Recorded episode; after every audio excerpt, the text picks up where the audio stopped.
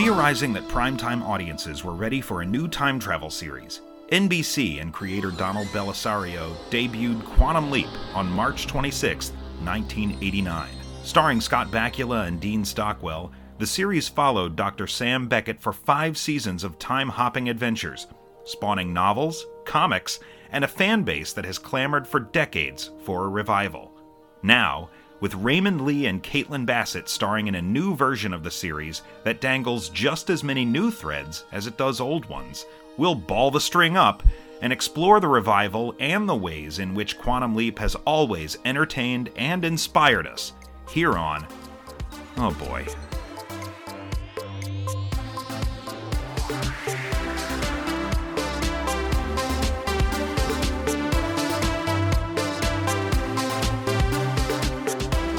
Oh boy, it's a Quantum Leap podcast. My name is Nate, and with me is a co host we can all see and hear. It's Brian Martin. Hello, everybody. Welcome back. Here we are in the off season. Yeah, the dead zone. In between, I guess we should mention who knows when it'll come back, honestly.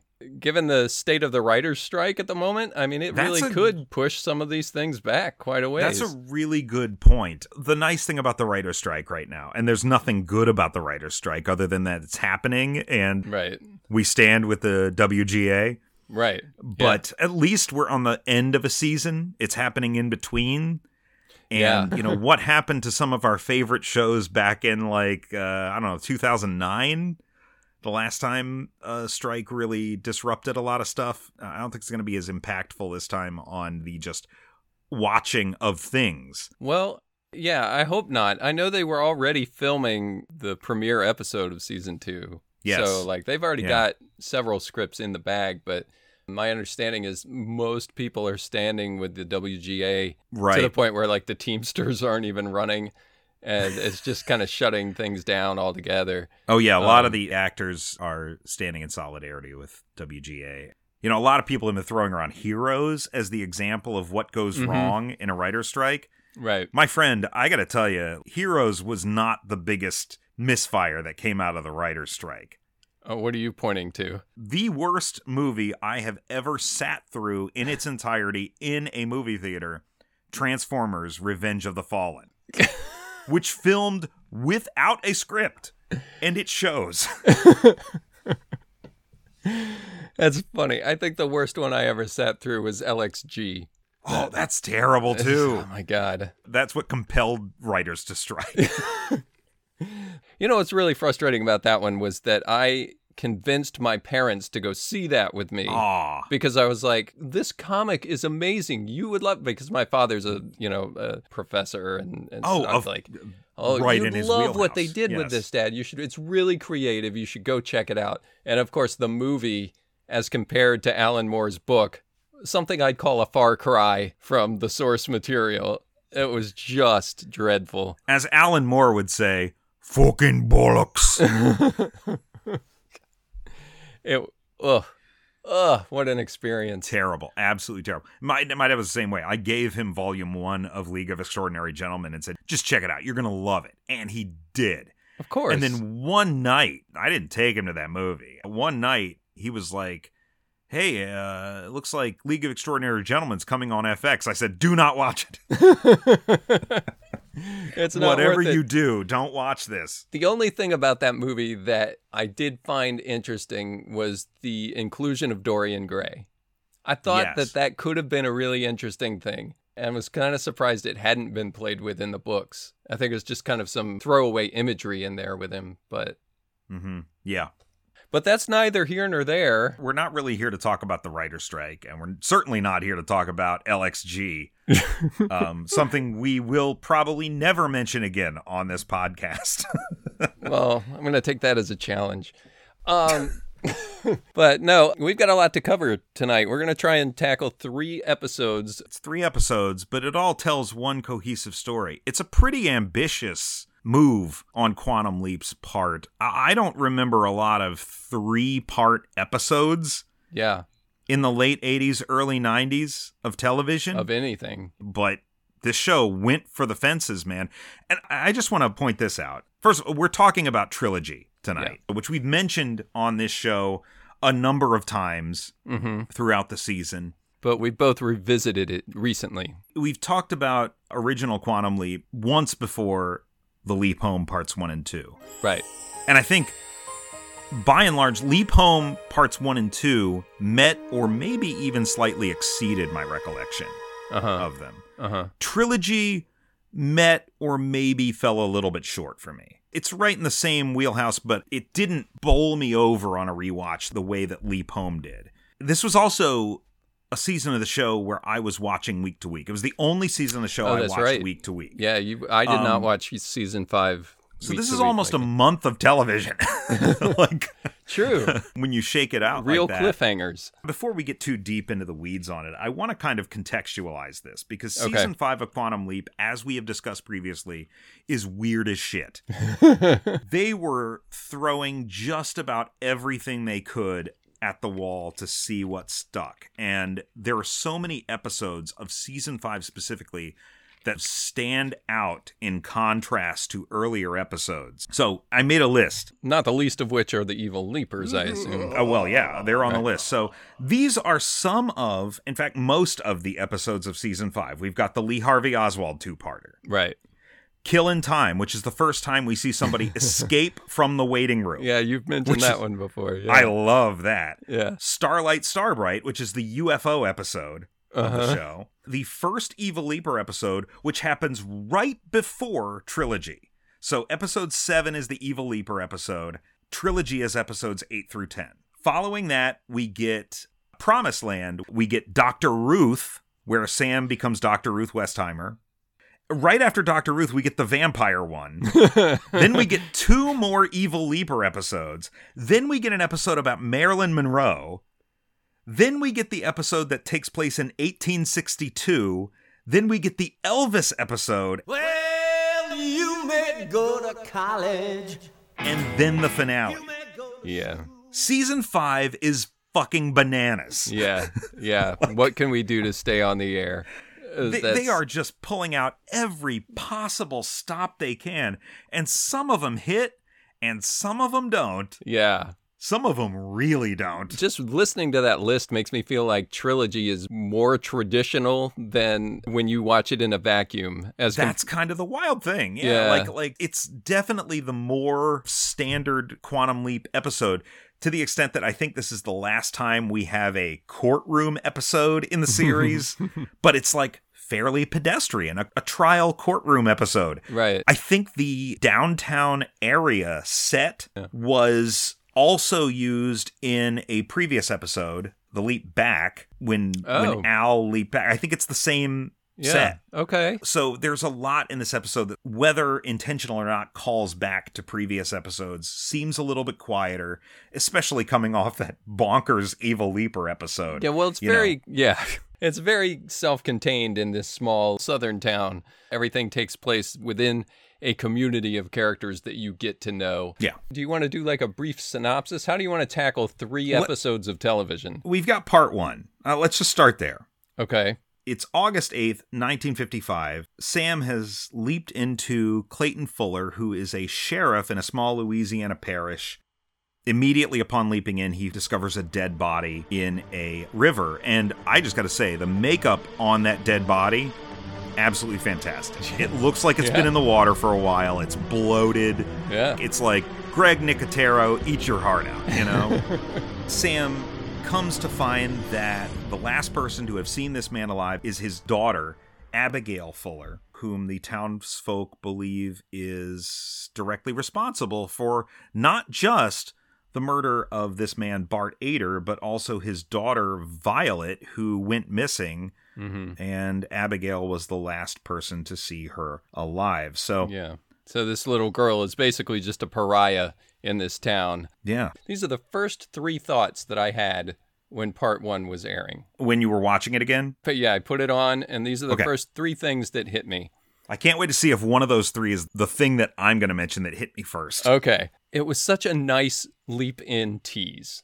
You know, when he mm-hmm. comes in and he's standing in the water, and it takes a minute to kind of understand where he is, and then you see the oar in his hand, and then, of course, the dead body in the water below. Best kind of quantum leap tease. Best kind. He's trying to put things together and he doesn't have the context yet, and neither do you. And you're just like, wow, I want to know what's going on here. Yeah, and what I started doing right away was kind of comparing it to uh, our new show and some of the mm-hmm. teases that we really liked about Ben leaping in. Did you think of the same one I did? The flight attendant? The flight attendant episode, exactly. Yeah. That was exactly where my head went because the first thing you see is that knife that looks like it's got blood on it. Mm-hmm, mm-hmm. And you find out, oh, wait, no, let's zoom out a little bit. Oh, he's cutting prime rib. Yeah.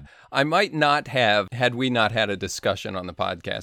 And then the second thing that hit me like a ton of bricks is that different theme song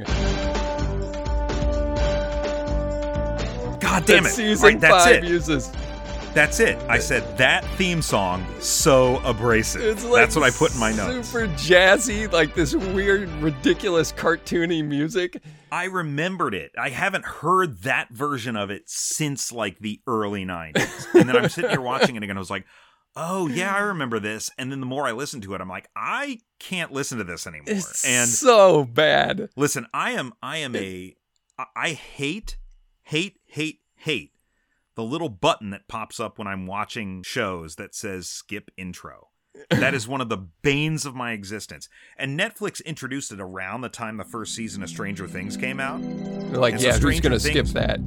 Stranger Things starts with this incredible opening title sequence with this Right. incredible piece of music and this really fucking patronizing button that says skip intro pops up. And I'm like, you know what? Anybody who clicks on that, I want to fucking murder them. Oh my god, okay. like, like, you are not who this show is meant for. Like immediately, I, it made me so mad. But I will tell you what. On parts two and three of this, I clicked that skip intro button with so much passion. Just waiting for it. I'm like, It's I cannot so do it again. bad. Back when shows actually had intro music, Stranger Things is a very good example because it was as much a part of the story as anything else in that show. That Yes. music, it set a tone. It's setting a mood. yeah, it set a Yeah. mood, a tone. The X Files is another one that you Mm, hear it yeah. and it's like, ooh, this is a part of the experience. You don't skip this. Right. First four seasons of Quantum Leap, I could make the same argument. And then Sure. for some reason, NBC, I assume, thought we need this to be jazzy. Jazzy and up tempo. We, Yeah, like action. yeah, it's like the theme song from Quantum Leap and the theme from the A Team had a baby. It's so awful. God, it does not work, and it does not Starts fit. trying to be action packed and then goes into this really goofy refrain, like a mutilation of the original music. yeah, you're right. The worst part is the bridge, Yeah. where it's like.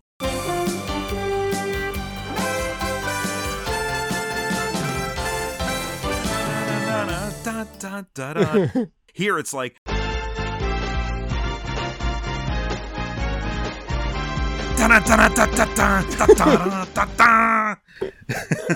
It's, like, so awful. What are you? What is this? It doesn't go with the imagery. Not at all. Skip. Skip that. Yeah, skip that.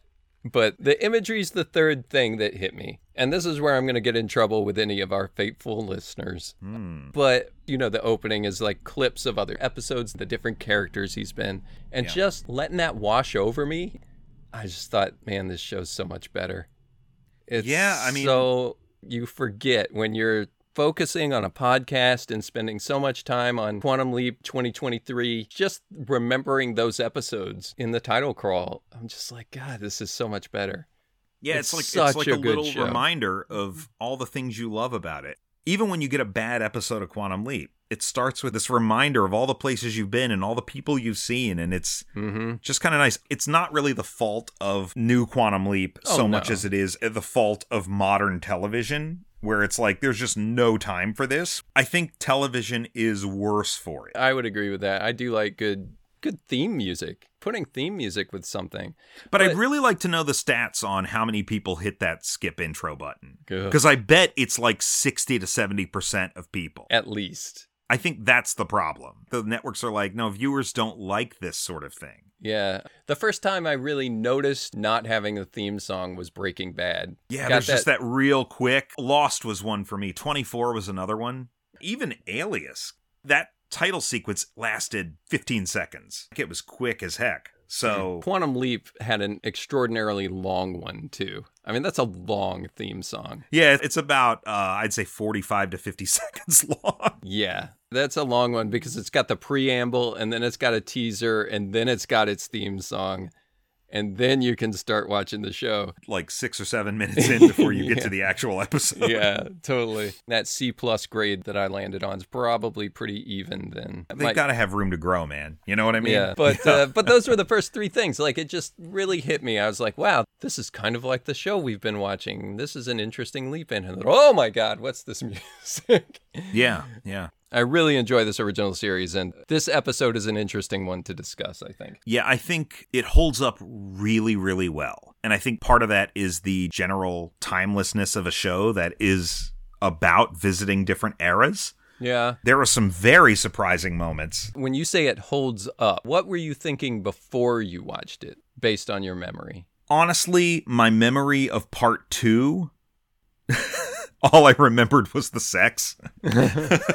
All right then. That's the only thing I remembered about it. And Well, not even all the sex. when you were just part it. of the sex. I only remembered part of the sex. The first part, I remembered a whole lot of it. I was sitting there like whispering dialogue to myself No kidding. as it was happening. Okay. Yeah, I remember that first episode very, very well.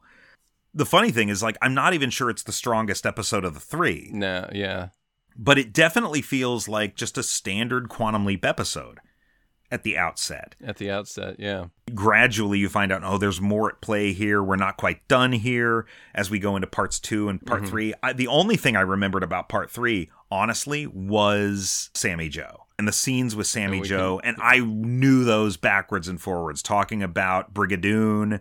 I remembered all of that stuff everything around it i had forgot so i guess what i remembered about the show i enjoyed there were some things when I rewatched it that I didn't pick up on the first time that I'm like, uh, kind of maybe knocks it down a couple notches for me from what I recalled. Part two is where most of that happens. Yeah. Things I really loved about it. We meet the other leapies in this episode. Like the people Yeah, that Sam is going to be leaping into in later episodes, we meet for the first time in this first episode. And that is super cool. Mm-hmm. Yeah, it it's was just a neat thing that once we get to part three, we recognize the character he is the same as he recognizes it. It's a fun aspect. But yeah, let's just keep the focus on this part one right now. Yeah. Well, all three of these were written by Deborah Pratt. Yes. These are Deborah Pratt episodes, and she knows what she's doing. Yeah, absolutely. That being said, there's a through thread to these that has never sat well with me. Mhm. And I was wondering if some of that would kind of wash away, and it really doesn't. Part of me is glad for that because I've given it a lot of thought prior.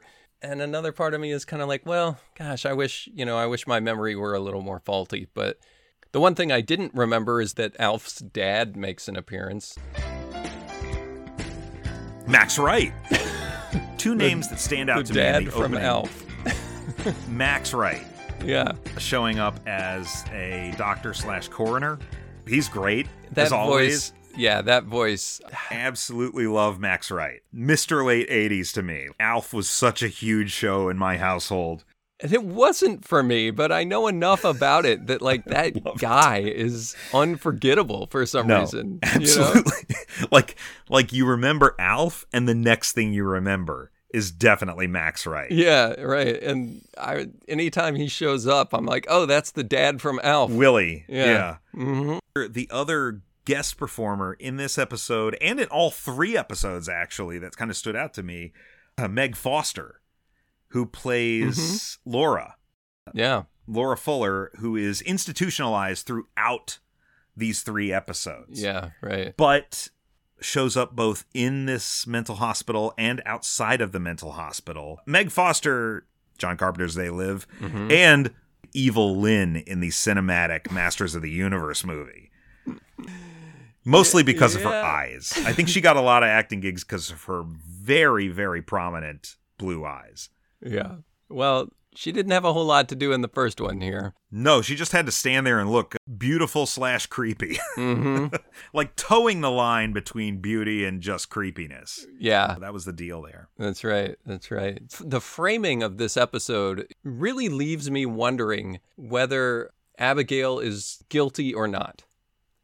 Yes. Yeah. And I have to believe that's intentional and not just the actress. But I feel like it kind of affected my feelings for that character in the later two episodes Okay. because I never warmed up to the character of Abigail because I kept expecting it to turn.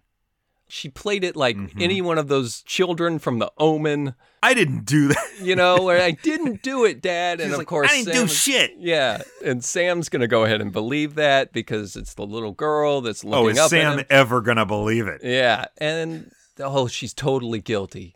Oh, she totally pushed that girl into that well. Yeah, she bashed that man's head in with an oar. yeah. I'm still not entirely convinced she didn't do that. right after the heart attack. well, I guess I guess it's implied after the fact that no, she's completely innocent. Well, I will tell you that I think But- the, the big takeaway from this episode is that parenting a special needs kid is very tough. Whether your kid is on the spectrum or cursed, it's a tough gig. Cursed. Yeah. Even by the end of that episode, you're not completely sure that she's innocent. No, it becomes a situation where it's like protect the child because the child's a child, Right. not because the child is necessarily innocent. Uh, the biggest clue to me that she was not innocent, she didn't see Al. She didn't see Sam. All the honest kids see Al. I did think about that for a second, but I wondered if it was maybe just there's like an age cutoff. I think I think there's an age cutoff. I think the age cutoff is eight. Whatever Troian was in that episode. Troian Bellisario, she was only like four or five in that episode, I think. So yeah. yeah, yeah, but there is a cutoff, I'm sure. The age of innocence comes to an end. Obviously, after your arch nemesis in elementary school dies mysteriously, you've You left lose the age of innocence. innocence. Lose that innocence. What did you think of that actress? Child actor, granted, but eh. Eh, yeah, Yeah. I mean, she did fine. I will say, I think I liked her a little bit better as Sammy Jo, but I don't think she was great at acting like. I think she did a great job of hiding in that cabinet. That's some of her best work. that was, I think, that was her best work. But I think when she's like freaking out, like I didn't kill anybody, you know, like those scenes are the roughest. And the, the scene that mirrors that with Sammy Jo in part three is the one where she won't go into the kitchen. Pretty mellow kid to just freaking out. I was like, That's um, funny. I, I'm actually on the other end there. I kind of felt like when she was trying to cozy up to dad or trying to have that heartfelt moment with her father. You know, Mhm. tell me all the ways you love me, daddy. You know, maybe it's the accent she's trying to put on. It just, it, uh, I was just like, yeah, all right. She does that a couple times. I'm like, how many times this guy got to tell you how many ways he loves you? I guess Wait it's a- till episode two. He'll tell you all about how Oh, much he loves you. I mean, it must be a thing that he and she have, like the dad and the daughter have, you know? Sure. Yeah. But both times that she stops him from what he's thinking or saying, it's an act that says, You're getting too close. Stop. Tell me this other thing instead. Mm-hmm. Which makes you think maybe she really did do these things because as Sam is probing her for information, she stops him. Tell me all the ways you love me. And then, you know, what do you do at that point except change the subject? Now, Nate and I were talking before this show about our love of crime stories and noir. And tell me, Nate, Yeah.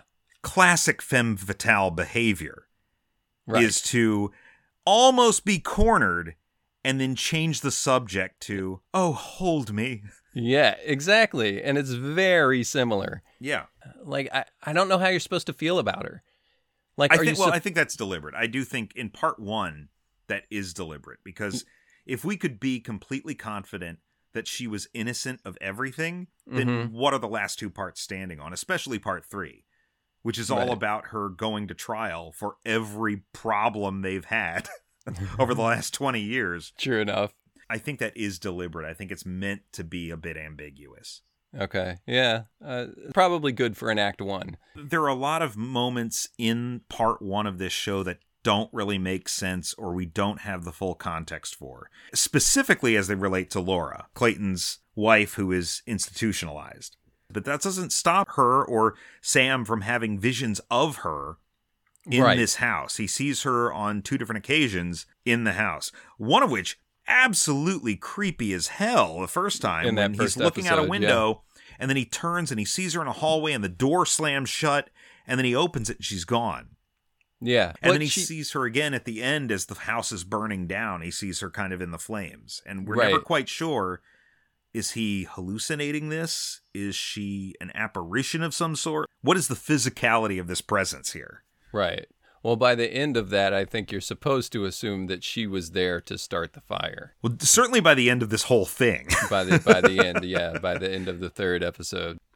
Is this canonical evidence that dying in a leap does not kill the leaper? Clayton definitely dies. We know this, Right. But it doesn't kill Sam. but he leaps out just Yeah. as it's happening. I think it's on the margins, Nate. I think it's like he, Sam was leaped out and then Clayton leaped back in or just to die. and then immediately died. Yeah. And you might think, wow, that sucks for Clayton, doesn't it? But I'm going to go out on a limb here and say, no, it doesn't suck because I think Clayton is the villain of this episode. Really? yes.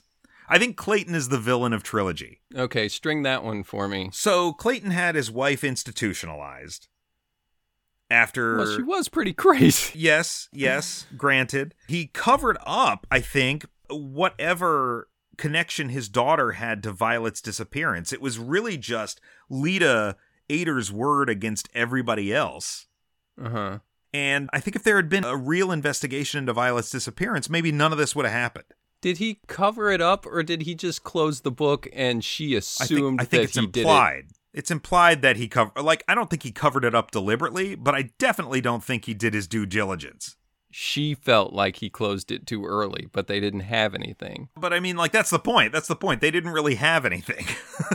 At that point, what's he supposed to do?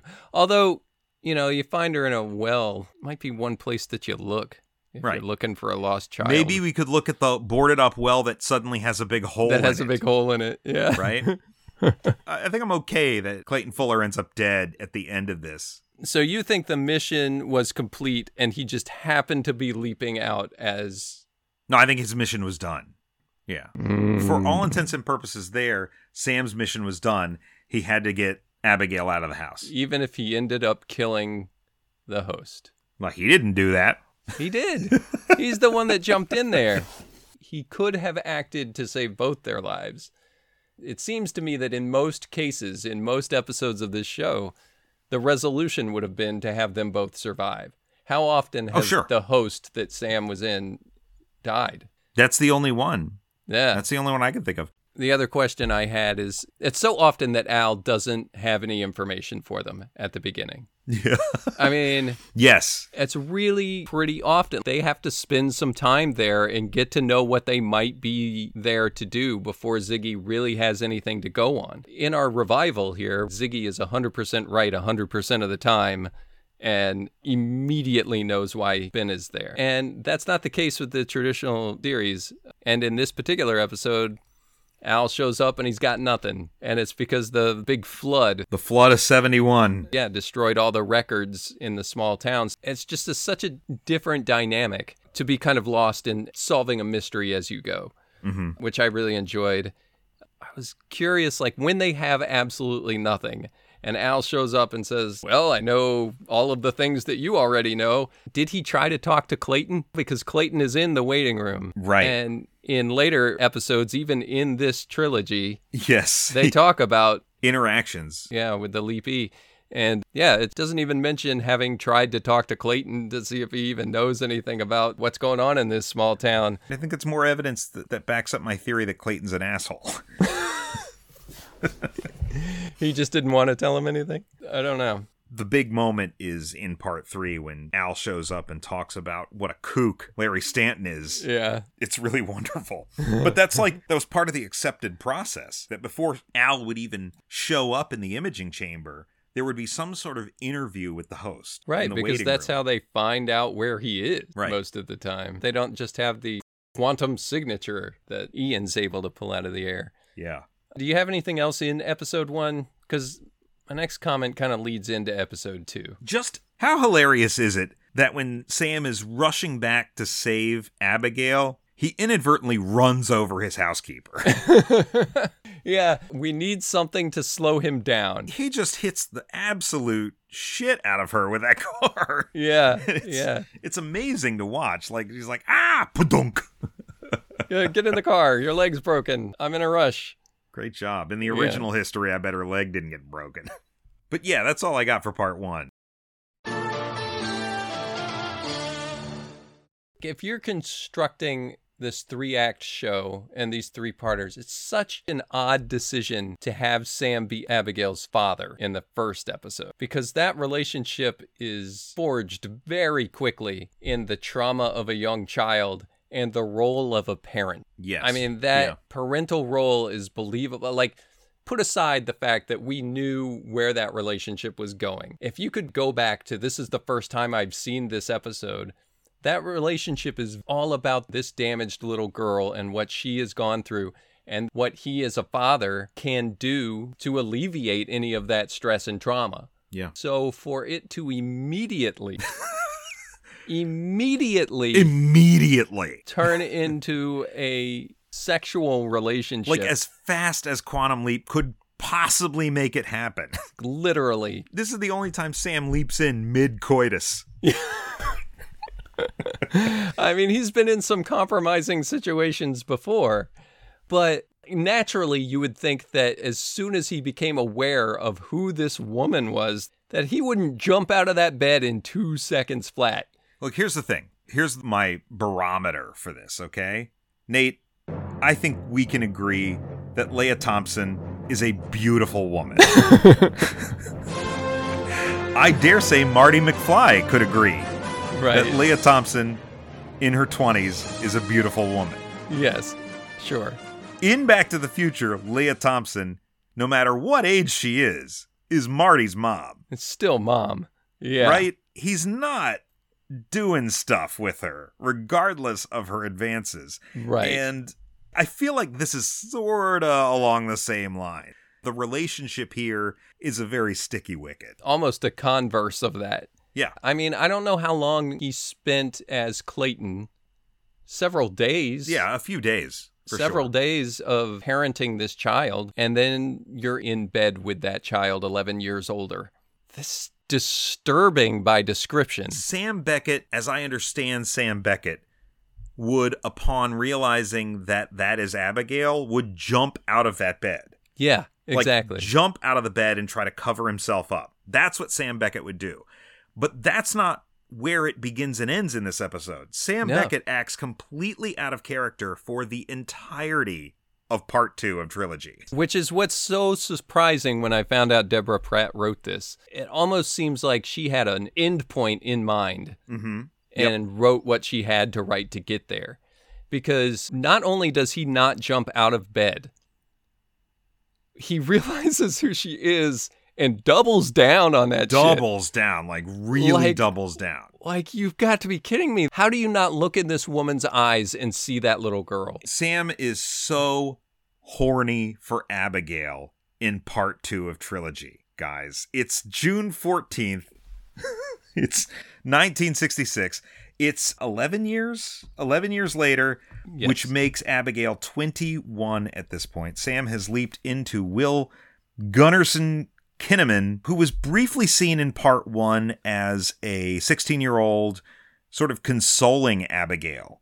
Right. And that's one of the coolest little scenes in part one is where you see them kind of together and he's trying to make her laugh and, and she's feeling normal for once. And it's Yeah, just and this subtle little thing. Yeah, and there's enough there to kind of connect the dots that, well, sure, they could end up in a relationship It's later. a small town, slim pickings, right? He already cares about her. Yes. And Yeah. so Sam has leaped into Will Kinnaman, complete with stutter, which is Mhm. kind of fun. And there is yet another instance in this leap of Abigail being uh, harassed by by Yeah. townsfolk who believe that she has done something with a child in their parish. The child is vanished. Nobody knows where the child is. And everybody's pointing their fingers at Abigail. Yes, because of her tragic history. And the fact that Leta Aider's still there, just Leta Aider still spinning lies. Yeah, still stirring the pot there, and Abigail and her whole family has been saddled with this curse of the death of both Victoria and her father. And she's never completely exonerated of that. No. So she's carrying it with her into part two and into a marriage with Kinnaman. So one of the cool things right out of the gate with this episode is that The sex you remember. Look, all I'm going to say is Scott Bakula can sell some passion. like, I mean, you see Scott Bakula, like, yes, this man knows how to treat a woman. But this is one of the few times where Sam immediately sees the ramifications and outcomes of a previous leap. He's Yeah. kind of remarking, trying to remember what happened. There was a fire, and she got out, meaning Abigail, and I didn't. I leaped, and he died Yeah. he being Clayton. Like he Clayton. kind of puts the pieces together there, and it's a little bit disarming for him, I think, Mm-hmm. to know that I left and then he immediately died. Yeah. It's a neat moment. And It that is. is one of the moments in this episode that is Sam at what I would expect Sam to be. It's short lived, though, and the rest of the episode is all about getting back to Abigail and how much he loves Abigail and why, like, why? yeah, I love this girl. You don't understand us, Al. It's like he's like a teenager. Yeah. Let alone that he's like a 40 year old man in love with a 21 year old girl. So this is, I do like that he could be honest with Al about it, though. yes, That relationship between he and Al is such that he can be honest with his failings. Like, yes. the good thing is that he knows that he can't have these feelings, but it's never frowned upon that, hey, this was my daughter. But it is kind of frowned upon that I'm not Will Kinnaman. but the episode provides however forced it is a permission structure for you to accept these things What is right? that? Because I never did. so okay i'm not saying you have to accept it but the show is trying to force you to accept it Yeah. uh, largely through Abigail's response. Like when she's talking about one instant you were Will, and the next instant it was like you were someone different. Yeah. I felt so connected to you.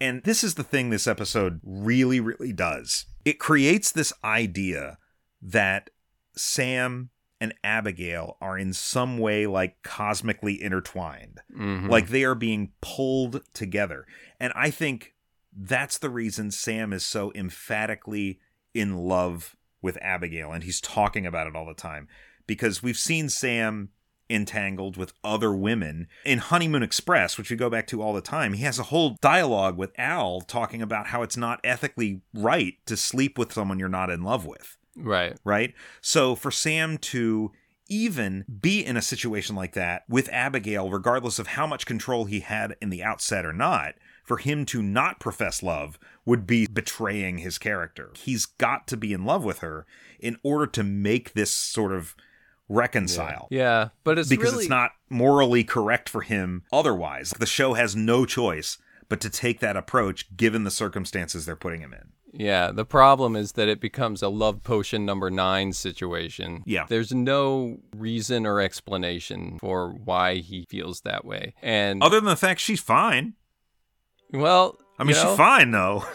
Uh, Michael Scott sure seemed to think so. um, yeah, we should say Abigail, as a 21 year old woman, is played by Melora Hardin, who plays Yep. Jan Levinson Gould on The Office, which was bugging the shit out of me when I was watching this because I did not put it together because you until couldn't Goo- figure it out until Google told me. Yeah. I, I was just like, "What? Who? Whose face is that?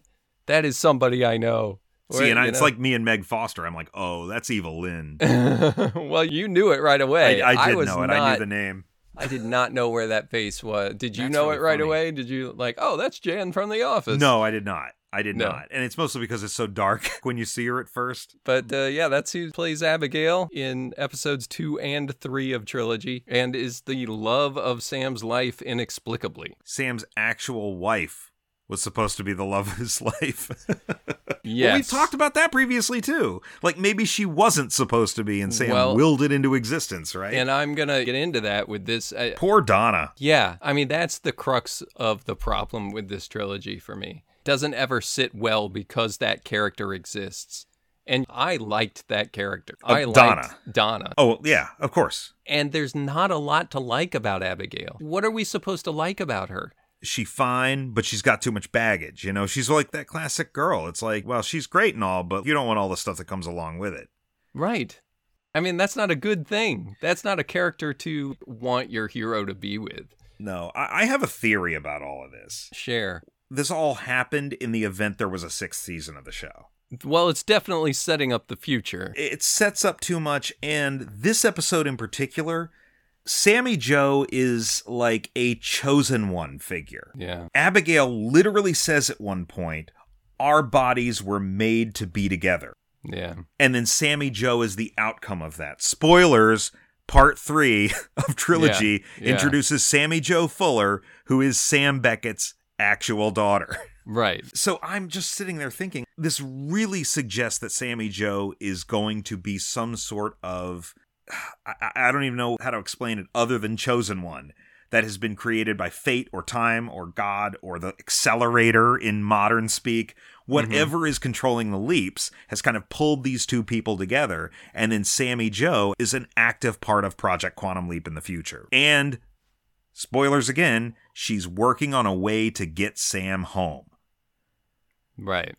Tell me that's not season six. There was something in there that they were definitely planning on revisiting later. Yeah, they were trying to set something up, that's for sure. It's just such a betrayal of what they'd done already. Yes. There's never an understanding for me for why he likes her so much. And conversely, the relationship with Donna, that I did buy. Oh, easily. And I never had an understanding of why Sam was so in love with this woman when they have little to nothing in common. And the only relationship that we know them to have is a parental relationship. Could this be some sort of reverse Stockholm syndrome? It's weird. it's definitely weird. Being thrust into a situation where you are so emotionally invested in this character as a child, only to meet her as an adult, having similar life issues, Yeah. but whom you're ridiculously horny for.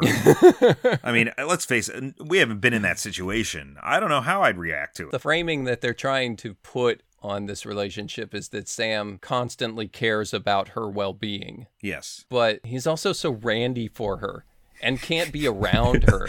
He's like, I'm looking for this lost child in the woods because I can't be around her. Like I said, it, it's a betrayal to Donna, who's a character that he went out of his way to make sure that this woman was emotionally stable enough to marry him in an episode that's literally called Star-Crossed. it's it's it's not subtle. star-crossed lovers across time and you might be able to just kind of wave that shit aside if the leap back didn't exist it all comes flooding back how much he loves donna and that he'd been missing her all this time Yes. and he rushes back to her and then it's this gut wrenching i have to leave again and there's a finality to that relationship that says okay these two are meant to be together Mm-hmm. and that is why it's so hard for viewers to deal with Sam not going home.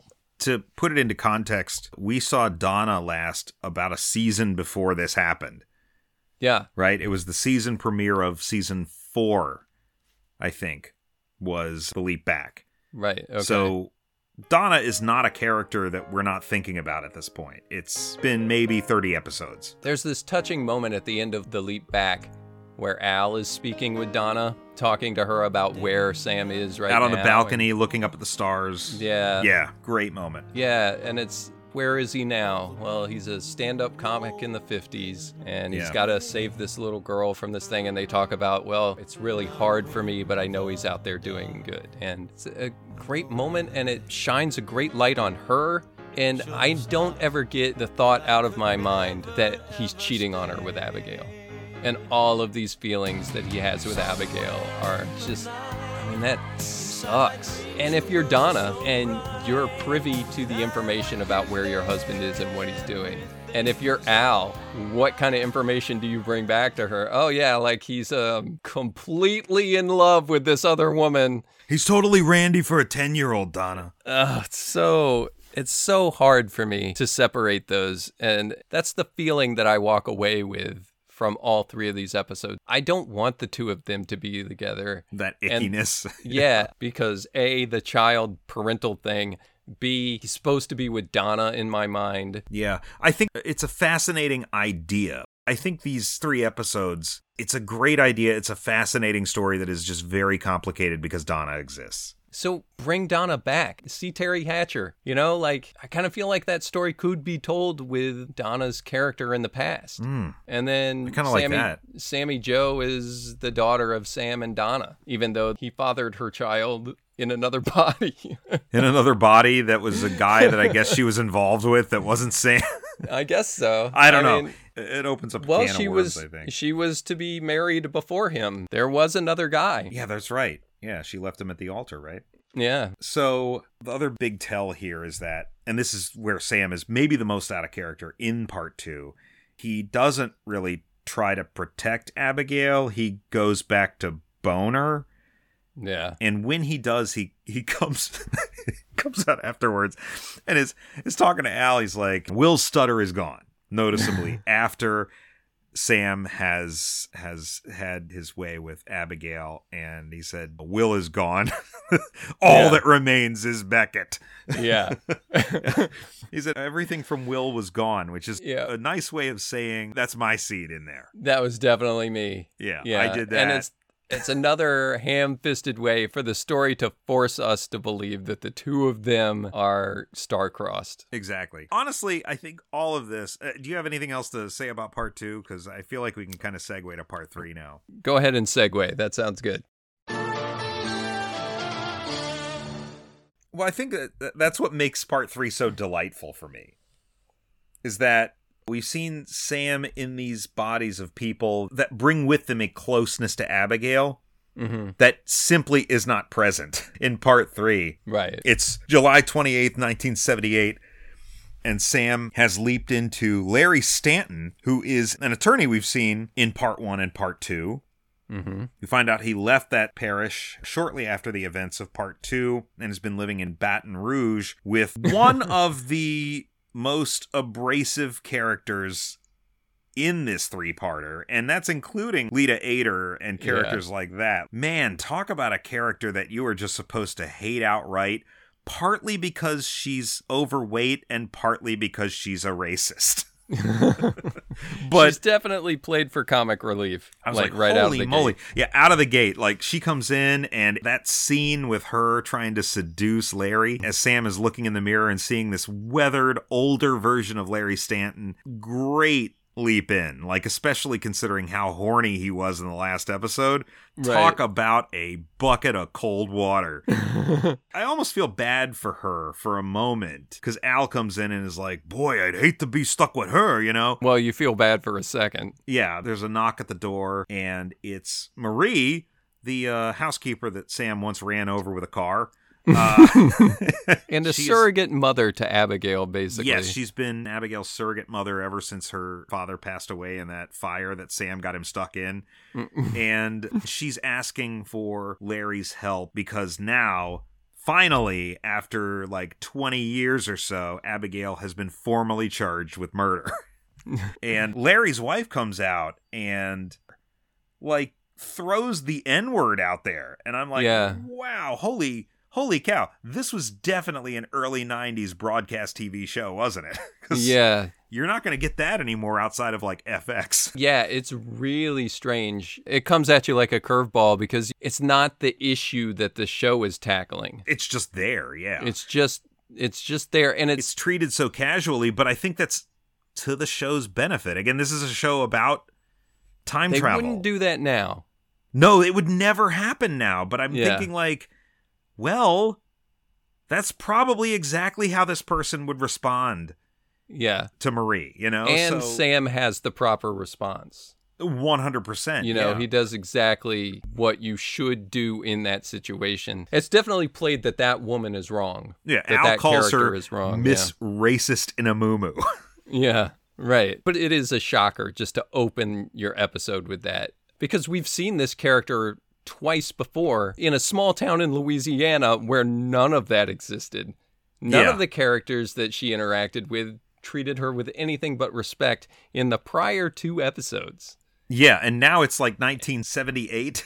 Yeah. and It- and it was uh, weird. Yeah. Definitely a shocker there.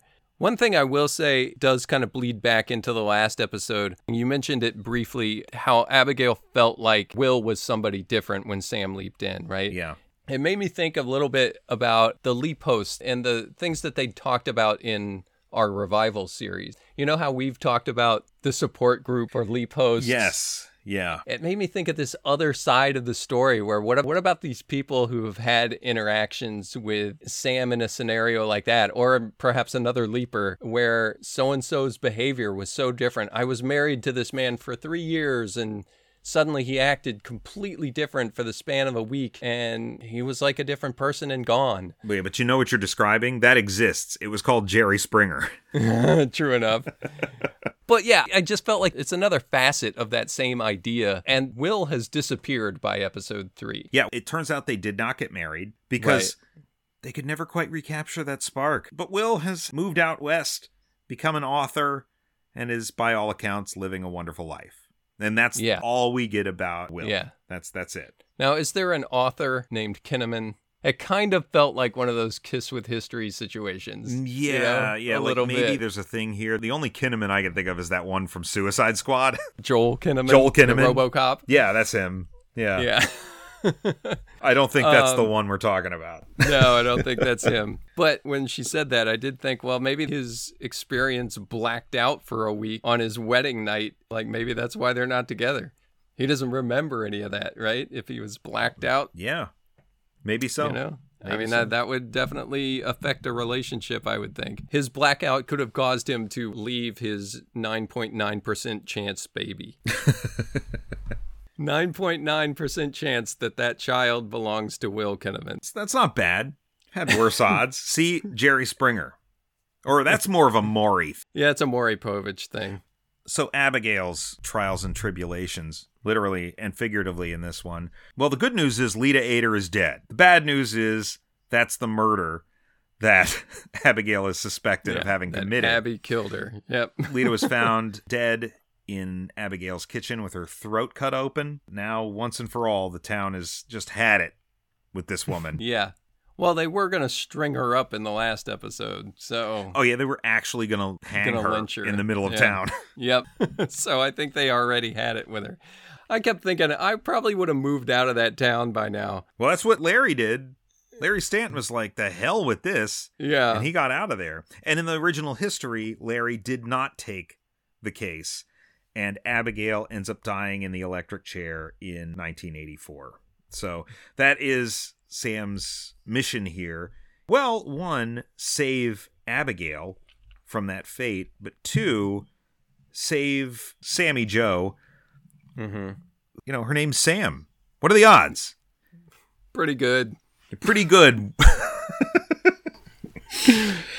and Sam determines that he's also there to save Sammy Jo. Right. I'm not a big fan of Sammy Jo as a name. but, Samantha uh, Josephine. Yeah. That's definitely Louisiana. 100%. Um, and we got to call her Sammy Jo. Al implies that Sammy Jo is still what she's going by as an Yeah, adult working at the project. Yeah, that's true. So yeah, 91.1% chance Sammy Jo Fuller is Sam's daughter.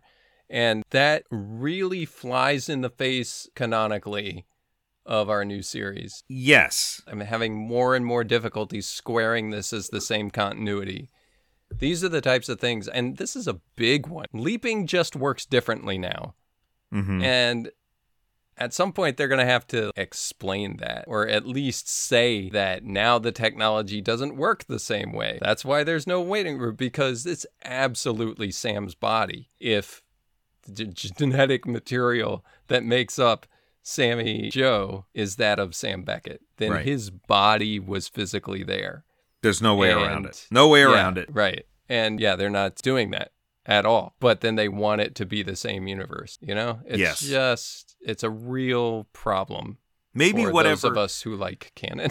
Uh, well, maybe whatever Sammy Jo was working on at Project Quantum Leap to bring Sam back did not work to the extent that it completely altered how Quantum Leap works.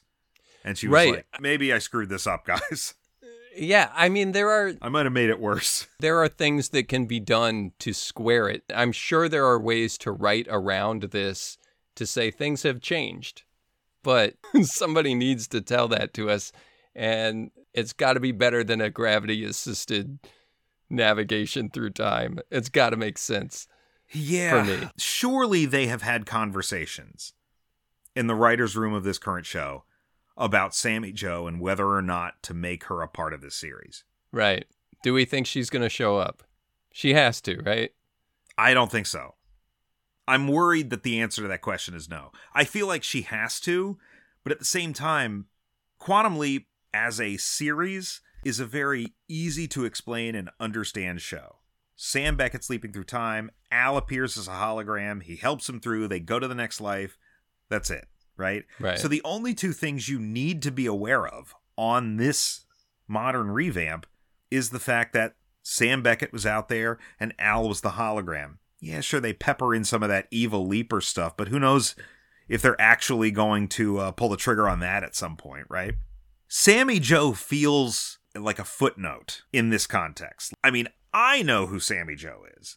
And Mhm. you know who Sammy Jo is. And I dare Mhm. say most of the fans out there who have been thinking about a Quantum Leap revival for decades are well aware of who Sammy Jo is.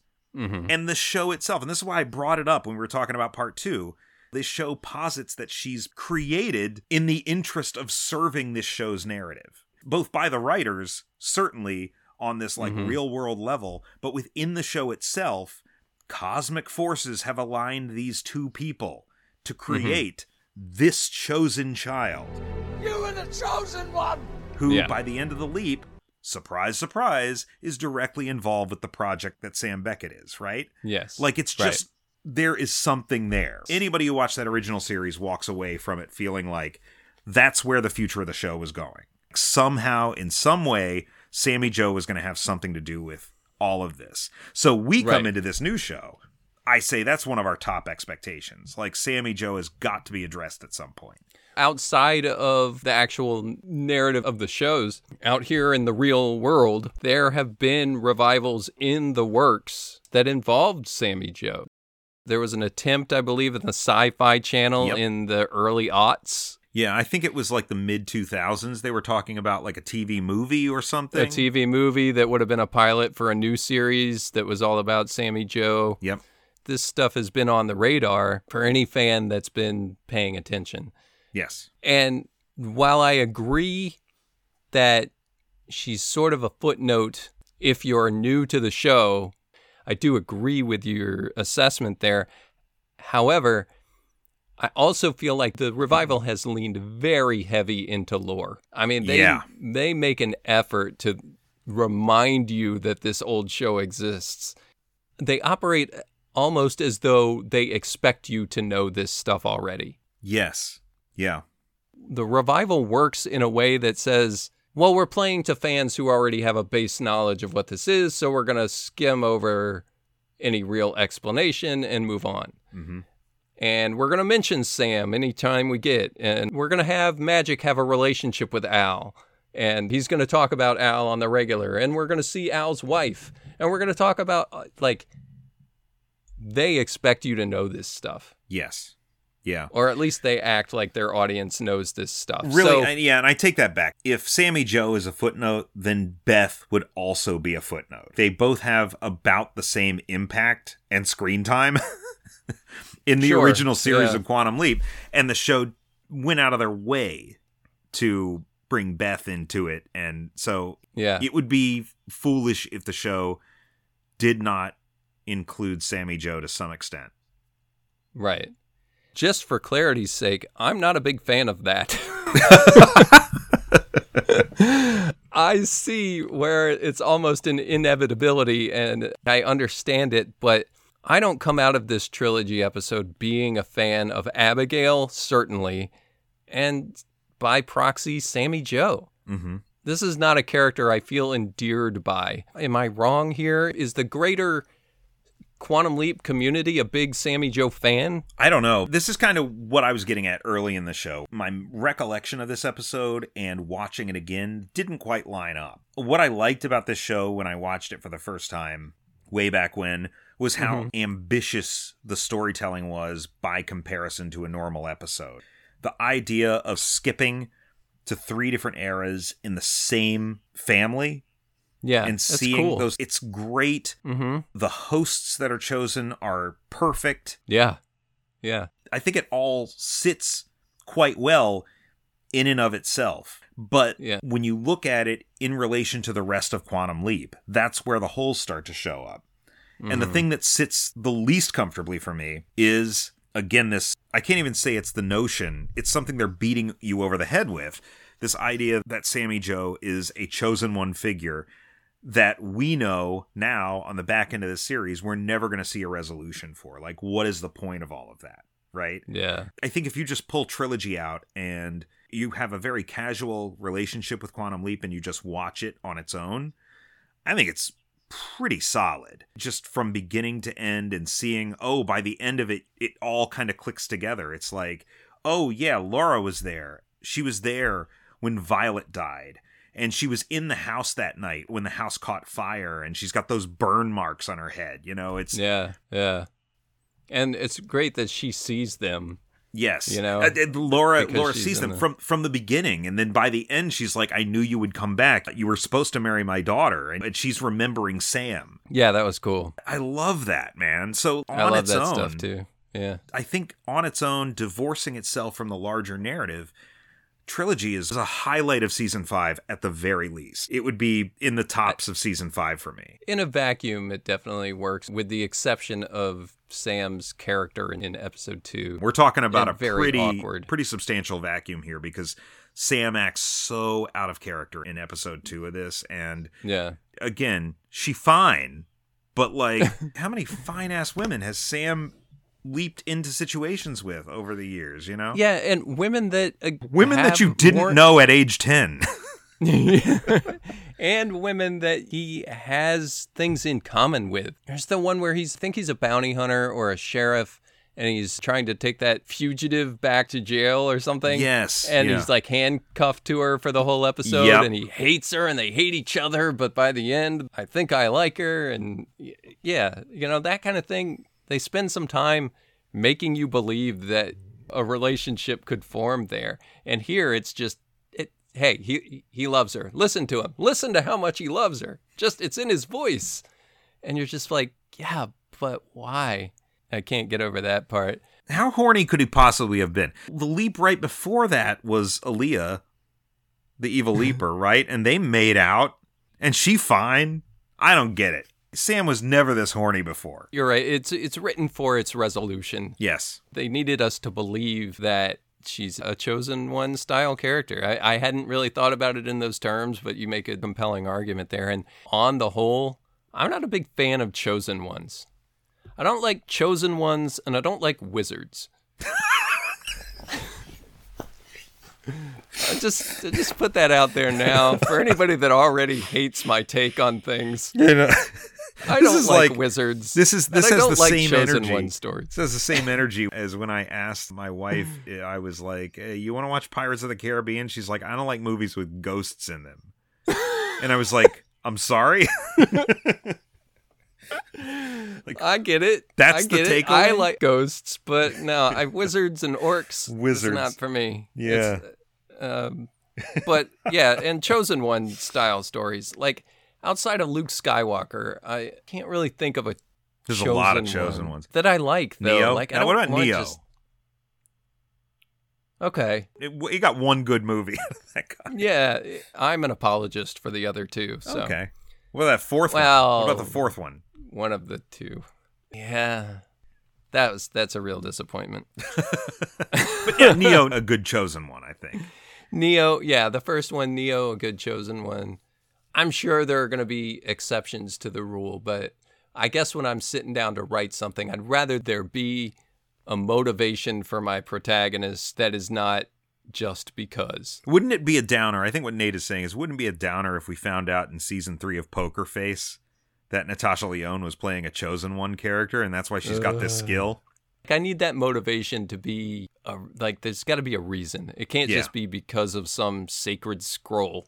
I don't like sacred scrolls either. This is really good to talk about, Nate, because uh, I think it provides a good segue in terms of what we're going to be talking about on the next episode. Yeah. Obviously, Yeah. we still got a, a couple months until we're going to get new Quantum Leap. And we'll be filling the gap with some, uh, hopefully, fun and engaging conversations in the meantime. But, uh, Nate, what are we going to be talking about next time? Okay. Well, I think it's probably 2019. I did a deep dive into Quantum Leap and actually wrote a treatment for a revival series. And we both knew this going in to episode one of our podcast, and I have purposefully avoided mentioning it because I didn't want to frame this entire season of Quantum Leap against, well, you know, in my story. but now that we've seen what was offered, what this creative team came up with, and what they decided to do, I thought I would share with anybody that's willing to listen what I had planned to do. And it's relatively in depth. It's very in depth. Did you happen to read it? I, it's Uh, yeah, all- yeah, I did. uh, I did. Yeah, you there's a it with place to uh, link it below. I don't know if there is, but I put it out there, and uh, so you did. You did read it. I did read it, and I was like, wow, this is way more involved than what I always thought would be the pitch for a revival. Like, you really put a lot of thought into it. And that's why I think it's a good time to, to visit it, because obviously, for better or worse, the team that made New Quantum Leap has put a lot of thought into what this show is or is not going to be, I think. And what we've gotten so far is vastly different than what you conceived. Mhm. I think it's a good time to go in there and just put it out there without necessarily saying, "Oh, this is my idea is better than this," or, or or That's not the goal. right? Yeah. it's just That's it's not just going to be a discussion about uh, one man who loves Quantum Leap and what he thought a revival might look like a few years before we actually got one. And just to preface again, this is all stuff that I did probably back in 2018, 2019.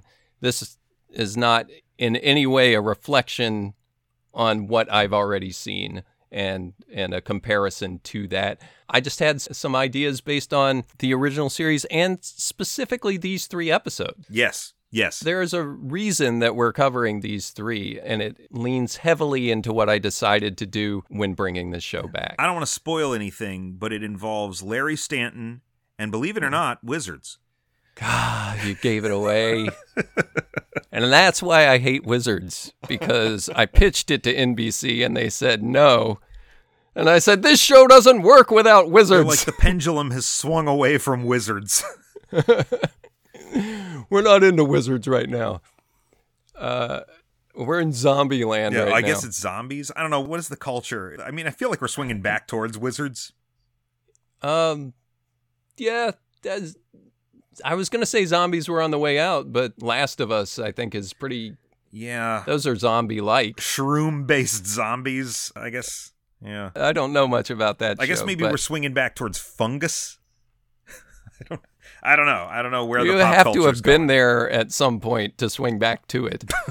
Well, no, no. I mean, like with Last of Us and the Super Mario Brothers movie. I mean, like fungus is Ah, everywhere okay, right now, is- man. We- We're all about mushrooms and fungi right now. So so anyway, yeah, um, there is when as we go through this next episode, there is one relatively glaring hole in my pitch Hmm. that is kind of like the missing leg on the stool that makes this thing stand. Hmm. And I know what it is, and I'm hoping that as we go through it, you'll be able to solidify this for me. Ooh. There's a hole that I want to bounce off of you, and uh, and see if we come up with something really solid. Because I feel like it's a really solid pitch.